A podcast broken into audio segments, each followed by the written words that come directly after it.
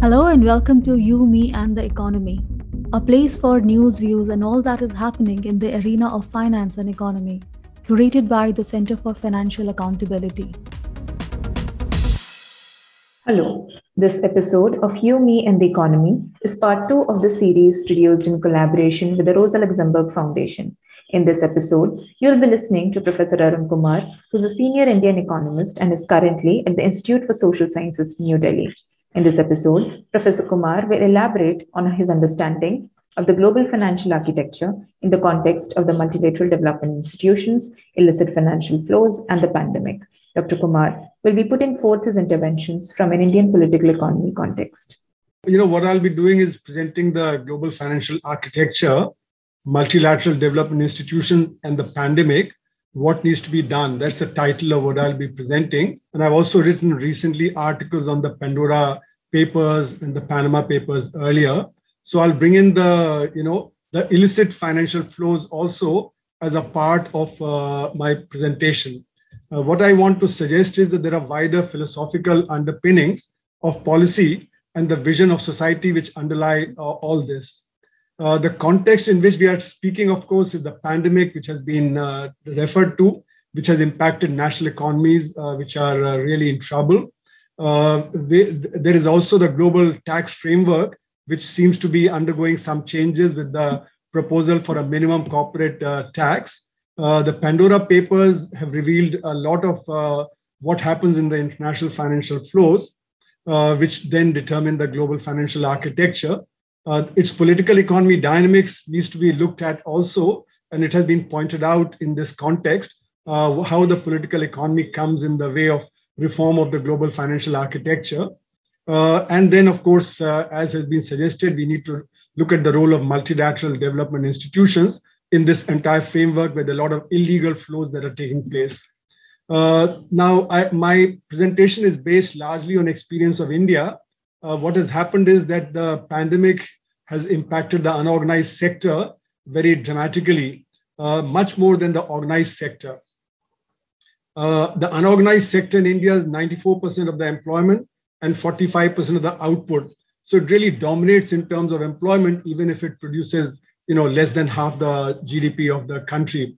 Uh, this sector, the unorganized sector, is characterized by lack of capital and uh, you know uh, because of that it has been failing and large number of units are in the threat of closing down uh, and that will you know impact unemployment in the country unemployment has already gone to record levels uh, the organized sector is easy to tackle for the government but the unorganized sector is not and that's why policy always marginalizes the unorganized sector in india uh, what you also see is that policies uh, which are specific to the unorganized sector are required, not the general policies. Though the government declares general policies, but those don't really help the unorganized sectors.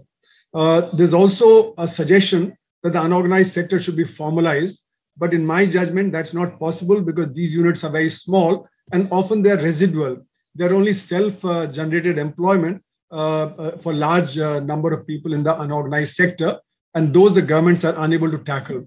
Uh, the unorganized sector data is not captured. That is a big problem because it doesn't show up in our GDP. And I dare say it might be the case for many other uh, underdeveloped uh, and the developing economies. Uh, what has also happened during the pandemic is that automation has been uh, growing, and that is leading to unemployment. And that also, therefore, uh, propels the growth of the unorganized sector. so, this is slowing the economic recovery from the pandemic because the unorganized sector, 94%, if they've lost incomes and employment, then demand becomes short, and that then uh, you know has its own uh, issues with the growth rate of the economy. They, the unorganized sector in India has been acting as the reserve army of labor, uh, keeping the organized sector wages also down. Uh, so the unorganized sector, uh, unfortunately, is not captured in our GDP because what happens is that we don't have the data for the unorganized sector except once in five years. So in the interim, it is uh, assumed that the unorganized sector is growing exactly as the rate of the organized sector. And that is incorrect because since at least 2016, the unorganized sector has been declining after demonetization and then the GST that was imposed, and then now the pandemic. So we cannot uh, capture the unorganized sector growth by proxying it with the organized sector. That's why my argument has been that actually, you know, the uh, economy has been in recession since 2016, is not growing, even though the government says it's growing. Uh, even then, the official data shows that for eight quarters before the pandemic, the rate of growth had been coming down from quarterly rate of growth had been coming down from 8% to 3.1% in the quarter just before the pandemic started. Uh, even the inflation data, as a result of all these problems that I'm pointing to, is uh, not uh, capturing the actual inflation. And therefore, the, the uh, pockets of the unorganized sector get pinched by the rising inflation, especially in basic items. Uh, and you know uh, what happens is that some of this data that should have been captured is only the organized sector data. Now, uh, the financial sector's grip on the economy is very, very high. And this is something that we need to understand. Uh, the international financial flows are much larger than the world GDP or the trade. And therefore, they're able to control the real economy. Uh, that's why we had the 1% against 99% or the Wall Street against the Main Street uh, movement in 2012, 11, 12, and so on. Uh, the global financial architecture is what enables the international financial flows to take place. Uh, so we need to understand what kind of flows are taking place uh, in this and what the Pandora papers and earlier the Paradise papers and uh, other papers that have been revealed in the last uh, 10 to 12 years, they show that New York City and London are the big centers through which these financial flows take place. There are, of course, 90 tax havens uh, which are utilized for these financial flows to take place. And what has happened uh, increasingly is that capital is highly mobile. And because of its mobility, it is able to extract concessions from each of the national economies. So, for instance, if uh, uh, South Korea has you know 5% capital gains tax, then India also has to offer the same. If the corporate tax rates are low in Southeast Asian economies, then India also has to offer the lower uh, rates of taxes. Uh, the rich elite are the ones who use the tax havens to circumvent policies. Uh, and that has come out in all these Pandora papers and other papers that have come out recently. Uh, in fact, it's quite expensive to hold uh, uh, bank bank accounts and start shell companies in tax havens. So only the rich can afford that, not the middle classes and the poor people. So basically, this international financial flows are the flows that the rich in the world they actually do. So generation of illegal incomes is taking place uh, globally, and they are uh, hidden through the tax havens because tax havens allow secrecy and low tax rates. A flight of capital has been taking place from the developing world for the last uh, 70 years. In fact, the amount of uh, capital that has been lost through flight of capital is more than the aid that has come to the developing world since the last 70 years. And this flow has actually benefited the rich nations at the expense of uh, developing economies. For instance, uh, Raymond Baker in his book points out that you know when the colonization was ending in the late 40s, that is when the lot of tax havens was set up and they uh, were used to siphon capital out. What was going out as drain of wealth during colonial period was going out as a siphoning out of capital. Now, the policymakers who can make a difference to policies, whether it be in the MDBs or whether it be in terms of the rules for the international financial flows, are found to be the ones who are taking advantages of these tax havens and the movement of uh, you know uh, the funds. So they are unlikely to be uh, to actually put pressure uh, to change this in any dramatic way. So even though oecd and others have been discussing uh, many of the changes that are required in the international financial flows that doesn't quite happen. So the pressure that has to be brought about on national governments within each nation and uh, globally has to be political pressure within each country uh, and when would that happen? That would only happen if the public uh, becomes more conscious of these manipulations of the international financial flows and the illegal financial flows that are taking place globally. Now, uh, let's look at some of the remedies that I have been talking about. Uh, what we have seen as a result uh, of these international financial flows is the race to the bottom that started with the collapse of the USSR and the need of the East European countries for uh, capital. So they started cutting their taxes, and that's what led to the race to the bottom with uh, cut in uh, uh, various tax rates, the corporate tax rates and income tax rates, and also using the tax havens and other uh, entities. The base erosion profit shifting has been going on, which has uh, impacted the base of taxation of national governments. And that therefore has impacted the provision of public services on which the poor people depend. Now, the only way one can check this race to the bottom and BEPS is to have global coordination. Without that, it is not possible uh, to actually do it. So the coordinated minimum uh, direct tax rates are required. Uh, and that should not be just uh, for corporate profits, but also for tax on capital gains, wealth, and estate duty across nations. So there has to be some degree of coordination on all these if we are to collect more of direct taxes uh, in each of the economies. Uh, the national governments also need to regulate the electronic currencies like bitcoins, etc., which are coming in not only as transactions uh, for transaction purposes, but also as store of value.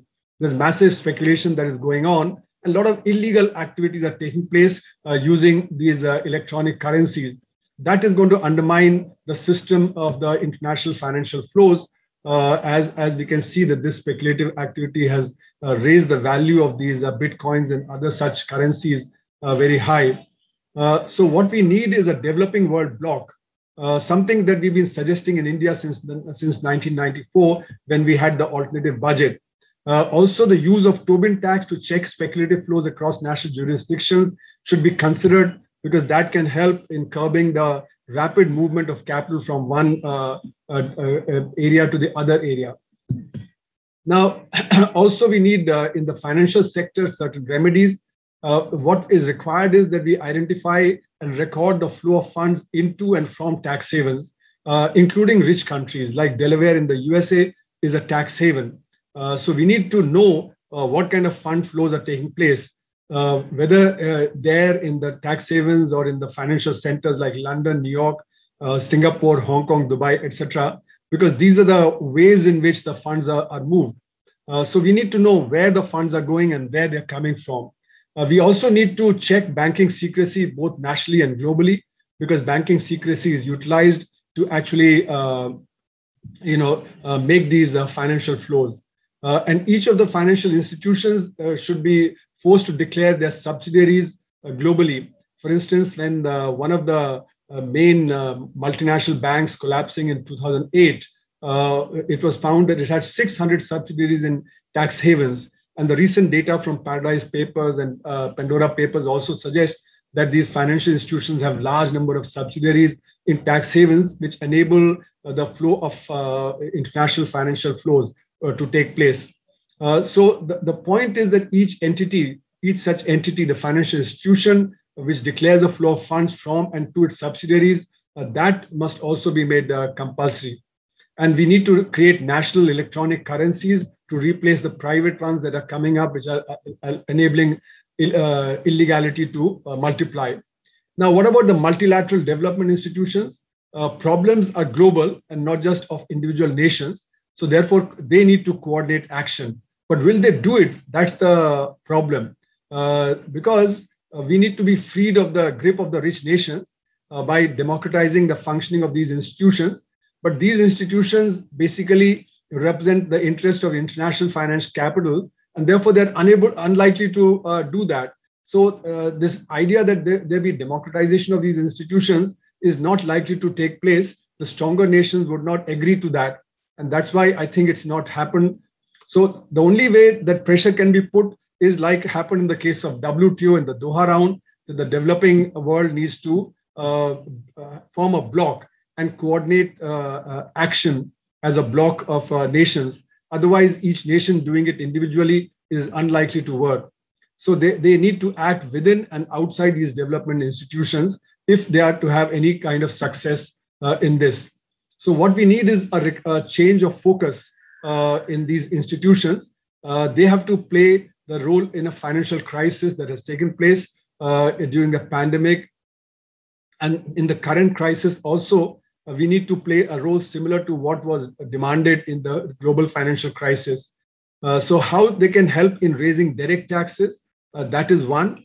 Uh, the focus has to shift from fiscal deficit control to the modified primary deficit, uh, which means that the fiscal deficit less all the transfers to the profit earners.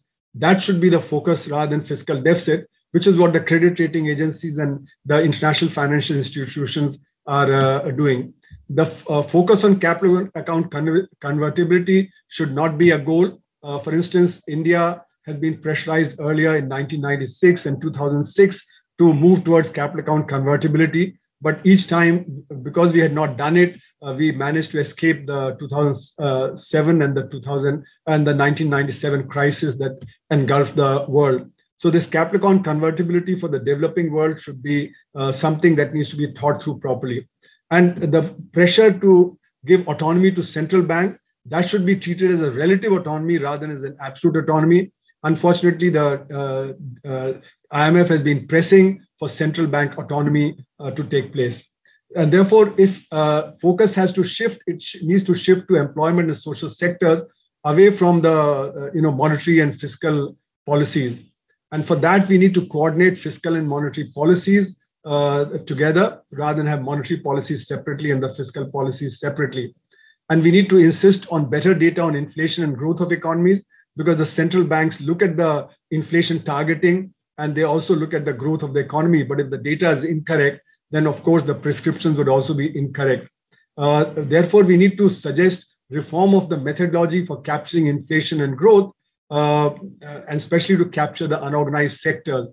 The fiscal policies targeting employment and social sectors need to be prioritized over other policies so that you know the nations target employment and not just investment.